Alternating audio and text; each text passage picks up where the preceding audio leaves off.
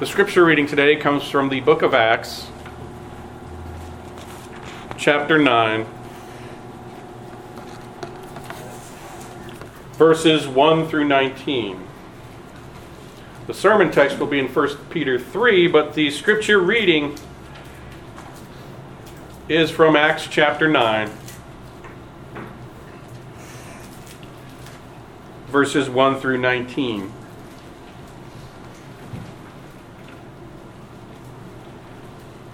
This is the word of the Lord.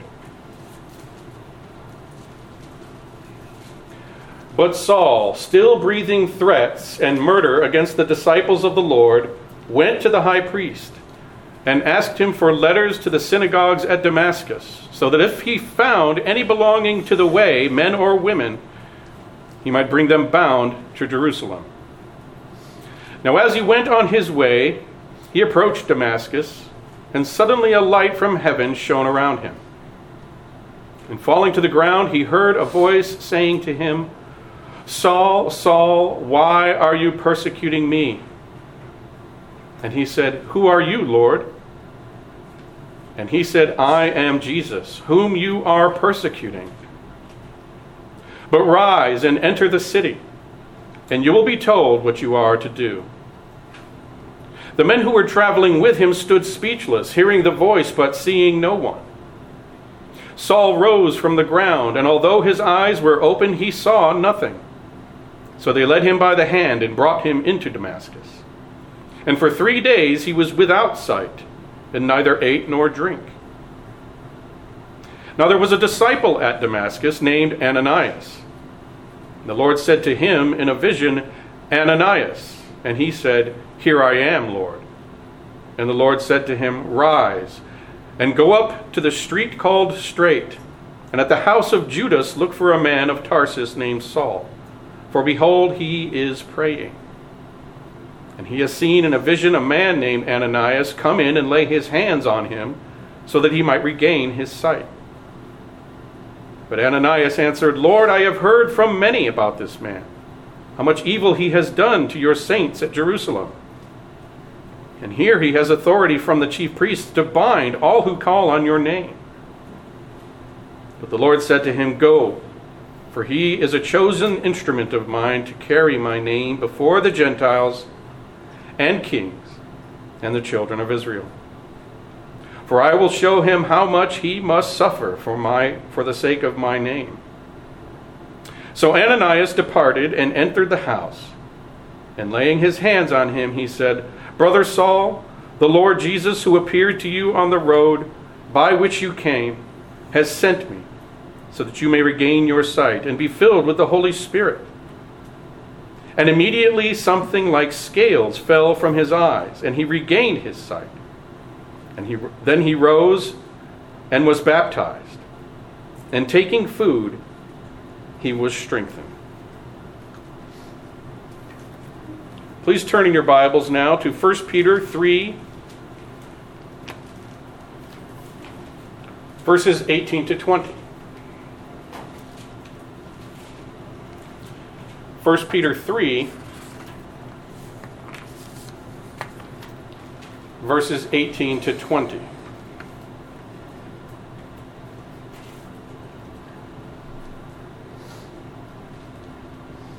This is the word of the Lord.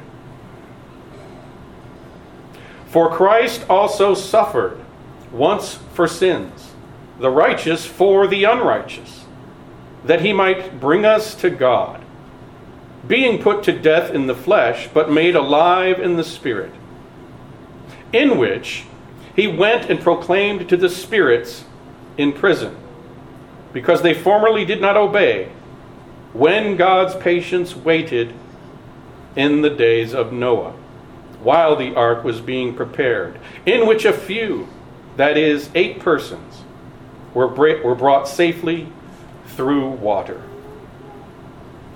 Thus far, the reading of God's Word. Let us pray for His blessing upon its preaching. Let us pray. Lord, we thank you for your word, and we thank you for this portion of it. Help us never to take your word for granted, it being so easily available to us now. Help us, O Lord, to cherish this Bible and help us to understand this passage for your glory and for our good. And it is in Christ's name that we pray, whose word this is. Amen. Let's first take note of the very first part of the first clause. For Christ also suffered. Well, Peter starts with the word for, meaning because, to connect what he writes about Christ's sufferings with the charges and the encouragements he gave to the churches in the previous verses. Peter begins this verse by saying, Christ suffered, though he did only good. So you too must suffer, even if you do good, if such is God's will. Suffering, as verse 16 says, for your good behavior in Christ proves your union with Christ. It is only good deeds, therefore, done in Christ, that is, as his own body in this world. It is only those works that are commended. This is vital to understand. Suffering for doing wrong, that's just justice. Suffering for doing good as an unbeliever is at best merely injustice. You must be a part of the body of Christ for your suffering for doing good to be commended by God. Your good behavior must be done in Christ to meet with divine approval. Those who have their faith in Christ reveal their union with Christ by suffering for doing good. In his own body, Jesus' sufferings are complete in his own body. In his mystical body, that is, in his spiritual body, he continues to suffer. Consider Acts chapter 9, as we looked at this morning. Paul, then known as Saul of Tarsus, was, in persecuting the church, actually persecuting Jesus Christ. Saul, Saul, why are you persecuting me? To afflict the body is to afflict the head. As St. Augustine put it, or we'll just call him Augustine in the OPC if you stomp my foot, it is my mouth that complains.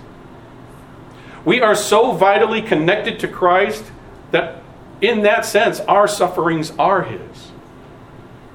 So, congregation, remember that though Jesus Christ alone suffered once for the remission of your sins, your sufferings display your union with Him. And so you share in His afflictions by submitting to suffer for doing good. As Paul says in 2 Timothy 3:12, Indeed, all who desire to live a godly life in Christ Jesus will be persecuted. So, saints suffer if God wills. Suffer at the hands of the wicked and suffer for him, the righteous one who suffered for you, the unrighteous one. And this brings us to the next part of our text. Jesus' sufferings were those of the righteous for the unrighteous. The unrighteous there in the text is you. You are unrighteous. If you were righteous, you wouldn't need the righteous one to die in your place, to pay the wages of sin on your behalf. Remember the assurance of pardon, 2 Corinthians 5:21. That verse we call the famous double exchange. Because our sins are being imputed to Christ in that passage in that verse. And his righteousness is being imputed to us. When Paul writes in that verse for our sake at the beginning, and we later on in the verse, He's referring to the church, to believers in Christ Jesus. That is, as he says, to those who are in him. Those who are united to Christ by faith are the righteousness of God. By virtue of being in Christ. Think of that for a moment. Think of all the man made religions out there, striving to obtain greater and greater degrees of human righteousness by their own ceaseless efforts. It's tragic. It's tragic because the righteousness of God is theirs for the taking if they but put on Christ by repentance and faith in Him. And the Father made Christ to be sin at Calvary for our sake, for the sake of those united to Him. So if, if you are in Christ by faith, the righteousness of God is imputed to you, it's reckoned to you. And if you are in Christ by faith, your sin is imputed to Christ. Your sins are reckoned as His. This is what Peter means when he writes that the righteous died for the unrighteous. Moving on in the passage, we next see that Christ died for unrighteous ones that he might bring us to God. The purpose of Christ's dying for the unrighteous bride was to bring her to God. But why would we need to be brought to God? Aren't we all his creatures already? Why would someone need us to be brought to God?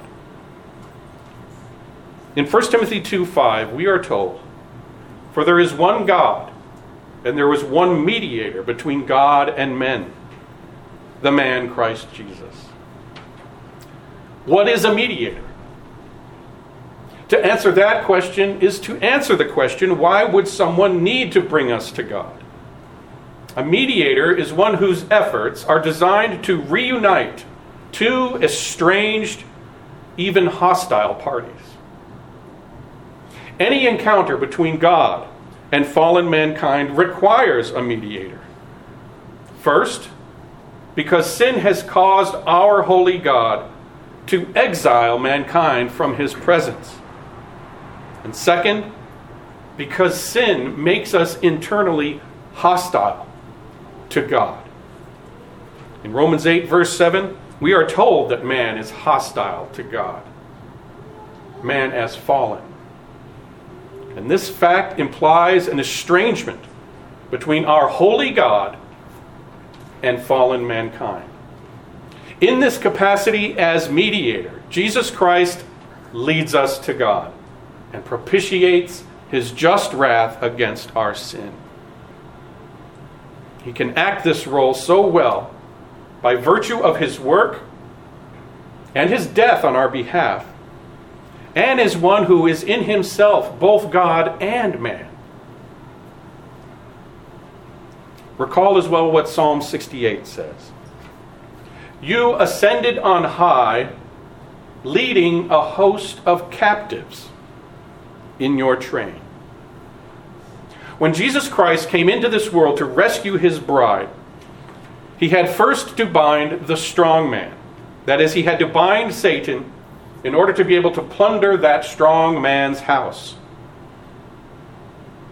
Fallen humanity is under the reign of the tyrant Satan.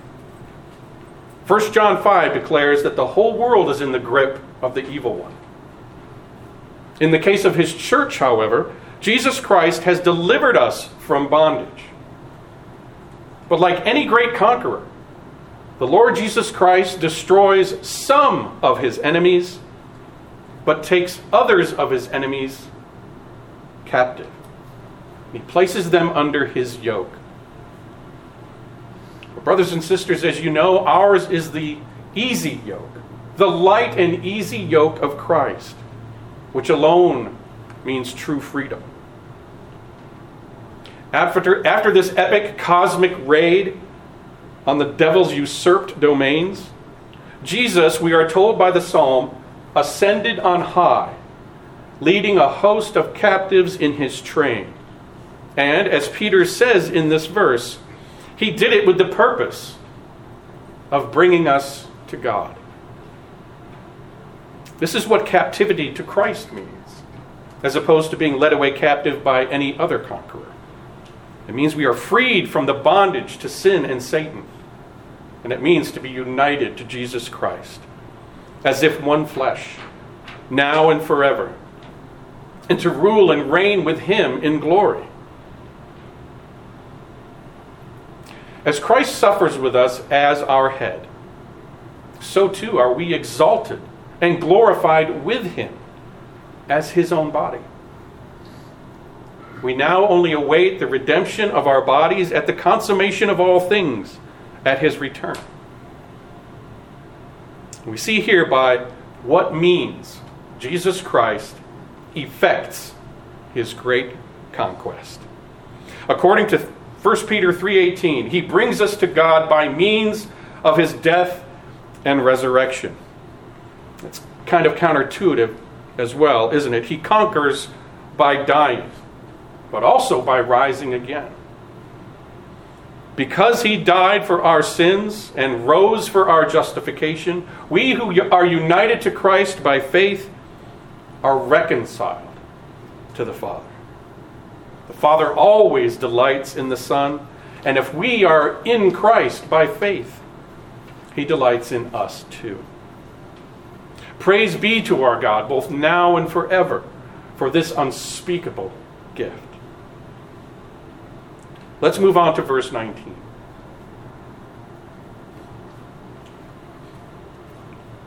The meaning of this verse has been warmly debated for the entire history of the church.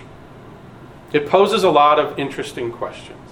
First, what does in which refer to there? Second, who are these spirits? Third, what exactly is this prison? Fourth, what does he meant, he went mean?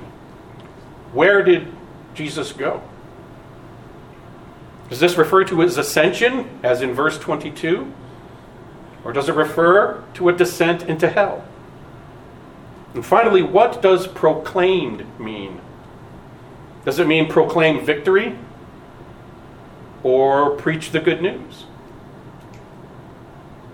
In the interest of time, I will limit myself merely to refuting one popular interpretation of this verse, and then present what I think is its correct interpretation. The one interpretation I will take a moment to refute is the one that suggests that this verse refers to demonic spirits who disobeyed God by marrying human women. Those who hold that interpretation believe that Peter here refers to the opening verses of Genesis 6. Let's turn together to Genesis 6 and verses 1 through 8. Genesis 6 and verses 1 to 8.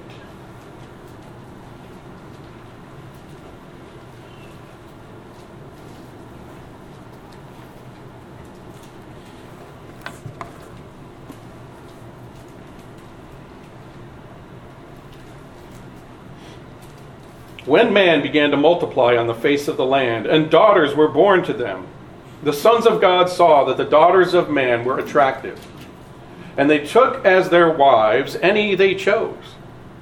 Then the Lord said, My spirit shall not abide in man forever, for he is flesh. His days shall be 120 years. The Nephilim were on the earth in those days, and also afterward, when the sons of God came in to the daughters of man, and they bore children to them. These were the mighty men who were of old, the men of renown. The Lord saw that the wickedness of man was great in the earth, and that every intention of the thoughts of his heart was only evil continually. And the Lord regretted that he had made man on the earth, and it grieved him to his heart. So the Lord said, I will blot out man, whom I have created from the face of the land, man and animals and creeping things, and birds of the heavens for I am sorry that I have made them. But Noah found favor in the eyes of the Lord. Now, obviously, it's not our task today to exposit Genesis 6. This is a sermon on 1 Peter 3, not Genesis 6. But it serves the goal of a proper interpretation of 1 Peter 3, if we can offer a better interpretation of Genesis 6 in short order. According to this view, Peter is saying that when Jesus went to the prison where these supposedly offending evil spirits are kept in custody, and there he proclaimed victory over the kingdom of hell. But there's some serious flaws with this interpretation. The first flaw with this interpretation it doesn't understand that angels are not a procreating race of creatures. They do not and cannot propagate their species like mankind does, and were never intended or created to. Each angel is a unique, original creation, like the stars. And so I must point out that if God did not create angels to marry or to be given in marriage, which is what our Lord tells us in the New Testament, He would also not endow them with the capacity for reproduction. Angels are spiritual creatures, and as such, they have no blood, and hence no DNA. And they cannot beget children by humankind, even if they could beget angel babies of their own kind. The second big problem, right there in the text of Genesis 6. After these sons of God sin with daughters of men, it says that God's Spirit will not strive with offending man forever, that he is flesh. Not that God's Spirit will not strive with offending demonic spirits forever. The point being that throughout this text, we are dealing with the sinfulness of mankind, not with the sinfulness of demons, the angelic creation. Sons of God, then, in Genesis 6, refers to believers who are men, to those who are in the covenant community, who are a part at least of the visible church. Men who became unequally yoked to the daughters of men. That is, they intermarried with the heathen. Now, this is a common, even ubiquitous theme throughout our Bible, especially, though, in the Old Testament where men of the covenant community, because of the lust of their eyes, intermarry with pagan women, and so endanger the integrity of the covenant community by which we need to rear a godly seed.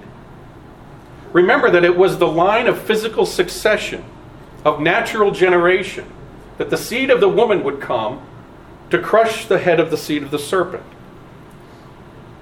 What religion the coming child of promise was reared in, whether that of a faithful covenant community of the Lord or a family corrupted by the abomination of the pagans, was of great importance.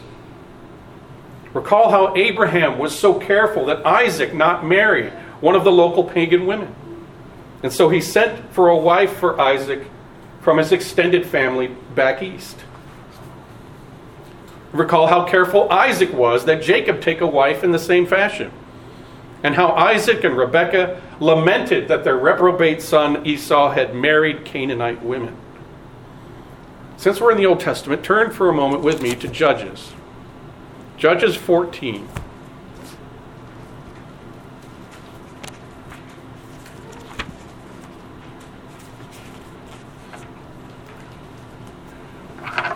We'll just look at a few verses from Judges 14. Let's look at verses 1 through 3. Whoops. Judges 14, 1 to 3. Samson went down to Timnah, and at Timnah he saw one of the daughters of the Philistines. Then he came up and told his father and mother, I saw one of the daughters of the Philistines at Timnah. Now get me, or get her, get her for me as my wife. But his father and mother said to him, Is there not a woman among the daughters of your relatives or among all our people that you must go and take a wife from the uncircumcised Philistines? But Samson said to his father, Get her for me, for she is right in my eyes. Skip down to verse 7. Then he went down and talked with the woman. She was right in Samson's eyes. This son of God, Samson, was also led away by his eyes to the daughters of the Philistines, and so was unequally yoked, first to one and then to another of them. And in the story, that leads to this saint's destruction. Even unto this day, marrying outside the covenant is forbidden. As Paul the apostle says in 2 Corinthians 6:14, "Do not be unequally yoked with unbelievers." I believe therefore that the best interpretation of Genesis 6 is that covenant members, sons of God, were intermarrying with whoever they desired among the daughters of men. And that therefore 1 Peter 3:19 cannot be referring to demons who intermarried with human women and to whom Jesus went and preached. I mean, we must note that back in Genesis 6, it says of these sons of God and the daughters of men, it says that they were actually married. Not that they simply begat or had children together. So you can imagine the kind of humorous remark one might be tempted to make at that point about such an interpretation of Genesis 6. About domestic life. What was that like between human women who had married fallen angels? Did she ask the demon husband to take out the garbage, to repair the outhouse, or what have you? You could go there, but I'm not going to because I once held that interpretation myself. So let's re- return to 1 Peter 3 and verse 19. So, who then are these spirits in prison? I believe it has to be the case that the disobedient spirits Peter refers to as being in prison are the disobedient generation of human beings who lived at the time of Noah. In which, then, refers to the spirit at the end of verse 18. So, in other words, Jesus, by the Holy Spirit, preached to the flood generation through Noah. Now, at 2 Peter, chapter 2 verse 5 this same author refers to noah as a preacher of righteousness. So noah was a preacher to his generation. He wasn't just a shipbuilder. He was a preacher to his generation. But you might ask how did jesus preach through noah to that generation if they are described here as being in prison? Well those spirits those people of Noah's generation are in prison now, as of the writing of Peter's letter. They were destroyed in the flood after rejecting the preaching of Noah, and are now, says Peter, in prison, that is, in hell. But doesn't our text say that Jesus went and proclaimed? That is, that he went somewhere and preached? Commentators have spilt a lot of ink on this verb went, trying to make it work into their interpretation of this verse. But I think that's a mistake. It's a mistake because of a well known Hebrew idiom they overlook, in which the verb to go is joined with another verb to communicate a single idea. Oftentimes in the Bible, the verb to go is joined up with a more dominant verb to convey a single thought. For just one example among many in the Old Testament, in Joshua 23, we read, If you transgress the covenant of the Lord your God, which he commanded you, and go and serve other gods and bow down to them. That's in Joshua 23. In that text, it is the serving of other gods that is a matter of concern. Going and serving is just a Hebrew way of underlining or highlighting the servant. Going in that text has no independent meaning or significance or importance. It's the serving and the bowing down that are, that are the verbs that matter. Or in Matthew chapter 9, to go to the New Testament. Matthew 9 13, when Jesus tells the Pharisees to go and learn their scriptures. He does not really care whether they have to go to some other place to read their Bibles. He just simply underlines their need to learn by adding the verb to go. And we sometimes talk this way too. We have an American idiom like this. If a policeman is interviewing a husband charged with hitting a man for having insulted his wife, and the husband says, After the guy said that, I hauled off and hit him, what matters is the hitting, not the expression hauled off, which is just an American idiom meant to underline the more important verb it accompanies here to hit. If we wanted to interpret his statement, I hauled off and hit him, and tried to give separate meaning to the hauled off part, we would mistakenly interpret it to mean that he must have conveyed something heavy or unwieldy, perhaps by some wheelbarrow or other conveyance, before getting down to the actual hitting. So, in answer to the question, where did Christ go? We would have to answer that he didn't actually go anywhere. That's just a Hebrew idiom. And we can feel more confident that that is so, not only for the reasons I've stated, but also because the verb to go in verse 19, poreuomai, in the Greek, meets all of the criteria for what Greek grammarians call an attendant circumstances participle, which the writers in both the Old Testament, uh, Septuagint Old Testament, and the New Testament, they often use this verb when relating this Hebrew idiom did so in the Great Commission when Jesus charges his apostles to go and make disciples. Same idiom, same attendant circumstances participle. There, the emphasis is on discipling, not on going.